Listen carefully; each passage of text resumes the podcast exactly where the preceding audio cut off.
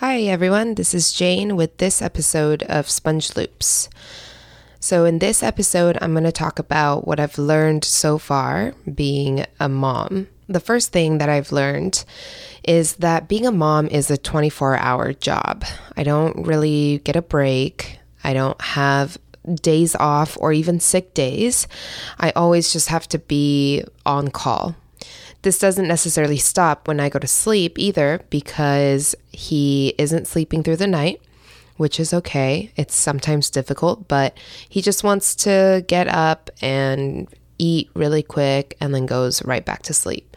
So it's not terrible, but it really is a 24 hour job. The second thing I've learned is that leaving the house now takes about 30 more minutes than it used to.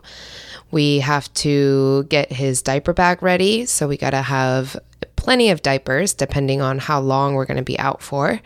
His changing pad and his extra clothes in case something happens or he wets his diaper too much or maybe a jacket if it gets colder in the nighttime and extra handkerchiefs so that we can clean him up, toys, things for him to eat, all these kinds of things has to go in a diaper bag.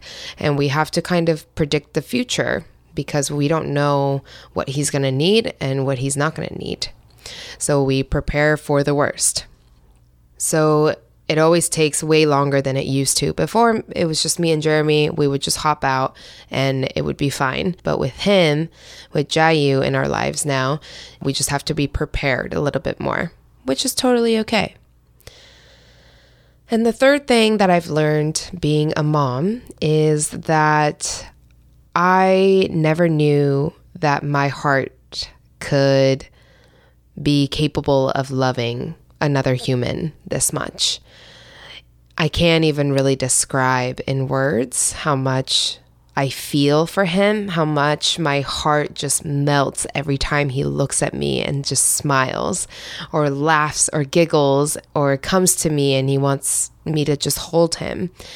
And uh, some of you may know, but he's a pretty big baby. He's been 25 pounds since he's been four months. So holding him a lot is physically difficult sometimes, but when he crawls over to me and wants me to just hold him, I can't help but do that because it's just so sweet and my heart just melts into little tiny pieces and it just feels so nice to have his body against my heart.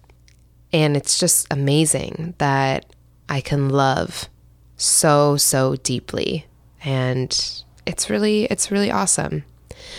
So that's it for me on this episode of Sponge Loops. I hope you enjoyed it. Bye.